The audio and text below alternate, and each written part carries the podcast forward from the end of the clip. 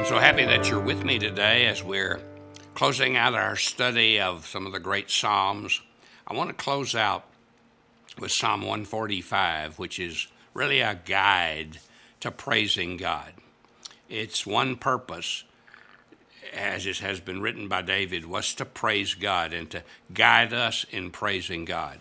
And in fact, the last six Psalms are praise Psalms. They focus primarily on praising God. And that's one of the things we'll do a lot in heaven is praise God. So we need to learn how to do it here on earth. And if God's the center of your life, you must praise Him. You have to express gratitude to Him. I know my wife and I, as we've gotten older, our gratitude and our praise for God has gotten greater because we realize how much we how much we need Him, how much He's blessed our lives and guided our lives, and it's just a joy to praise Him. Uh, first of all, in this psalm, He He guides us to when to praise God. In Psalm 145 1, the psalmist said, I will exalt you, my God the King. I will praise your name forever and ever. Every day I will praise you and extol your name forever and ever. He says, first of all, that he's going to praise God forever and ever. And he's not going to ever stop praising God. It's, it's going to be the settled practice of his life to praise God, to give God glory, to honor God with praise. And that should be the same for us. The psalmist said in another place, seven times a day, I will praise God. He set aside seven different times during the day to stop and just praise God. And we need to do the same. We need to praise Him in the morning when we get up. We need to praise Him in the morning when we're working. We need to praise Him at noon. We need to praise Him in the afternoon. We need to praise Him in the evening. We need to praise Him before we go to bed. Every day, we need to praise Him. And that's not, not only does the psalmist say, Forever I'm going to praise God, he says, Every day I will praise you and extol your name forever and ever. Every day. This is the day the Lord has made. I will rejoice and be glad in it. This day I'm going to praise God. This day I'm going to glorify Him, whatever my circumstances are. But also, He guides us to what to praise God for. He says we are to praise Him for who He is. In verse 3, He says, Great is the Lord and most worthy of praise. His greatness no one can fathom. See, the greatness of God we've been talking about this week in other Psalms, but here again it is pictured for us what a mighty God we serve and how we need to recognize how good and great He is. When I was a little kid, my parents taught me to pray, God is great, God is good, let us thank Him for our food. But you know, there's a profound truth in that prayer. God is great and God is good.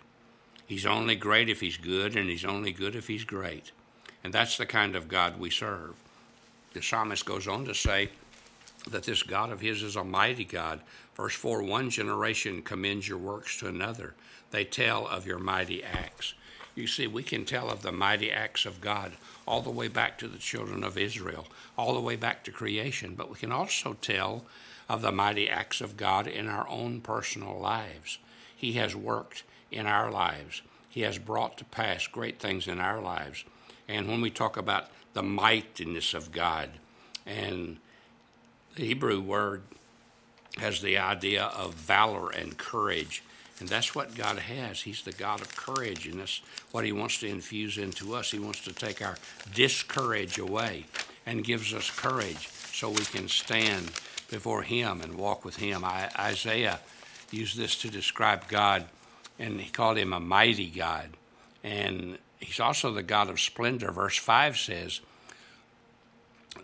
we, this, we speak of the glorious splendor of His majesty, the splendor of God's majesty.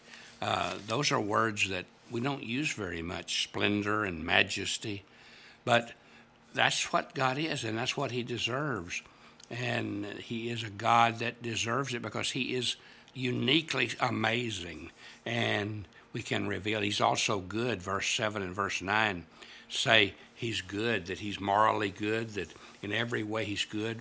That's why every good and every perfect gift is from above, because only God can give that which is good, even when God disciplines us and allows things into our lives. He is working for our good. That's why Romans 8:28 says that God works all things together for good to those that love him and are the called according to his purpose. But he's also righteous. He never does wrong. He always does right. And that's why all through the Psalms in verse 7 and verse 17, he talks about his righteousness. Malachi called him the Sun, S U N, the Sun of Righteousness, with healing in his wings. And that's a beautiful picture of God. But also, we see what he does.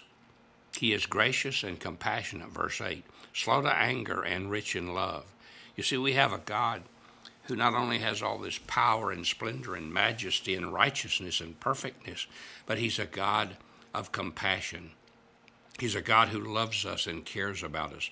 Jeremiah wrote in in in in uh, Lamentations three, because because of God, a great love we are God's great love we're not consumed, for His compassion never fails. His compassions are new every morning. Think of the compassion that He has toward you. Even when Jesus saw the people in Jerusalem, He was moved with compassion for their needs and how He knew they could be met in Him. And we can claim His pro- promises. The Bible says He lifts up the fallen in verse 14.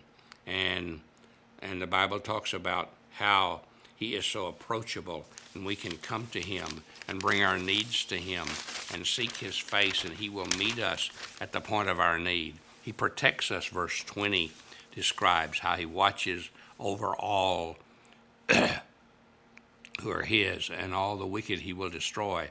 He cares about us. He watches us. He, he, he will build a circle of protection around us. And also, this psalm this guides us to whom we should we should praise God. Who should praise God? All His faithful followers. Verse ten and eleven. Listen to what it says in verse ten. All your works praise you, God. Your faithful people extol you. They tell of the glory of your kingdom and speak of your might. So he says God's people, God's faithful followers, are the ones who are to praise him. Nobody else will. Nobody else appreciates him. They just question him and doubt him and reject him and refuse him. But we who are his people can do that. And notice, if you will, what happens when we do. For the scripture says, They tell of the glory of your kingdom and speak of your might, so that all people may know of your mighty acts and the glorious splendor of your kingdom.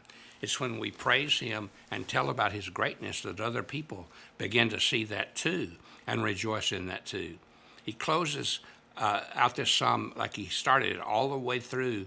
He uses a personal attitude of I praise, I declare, I glorify.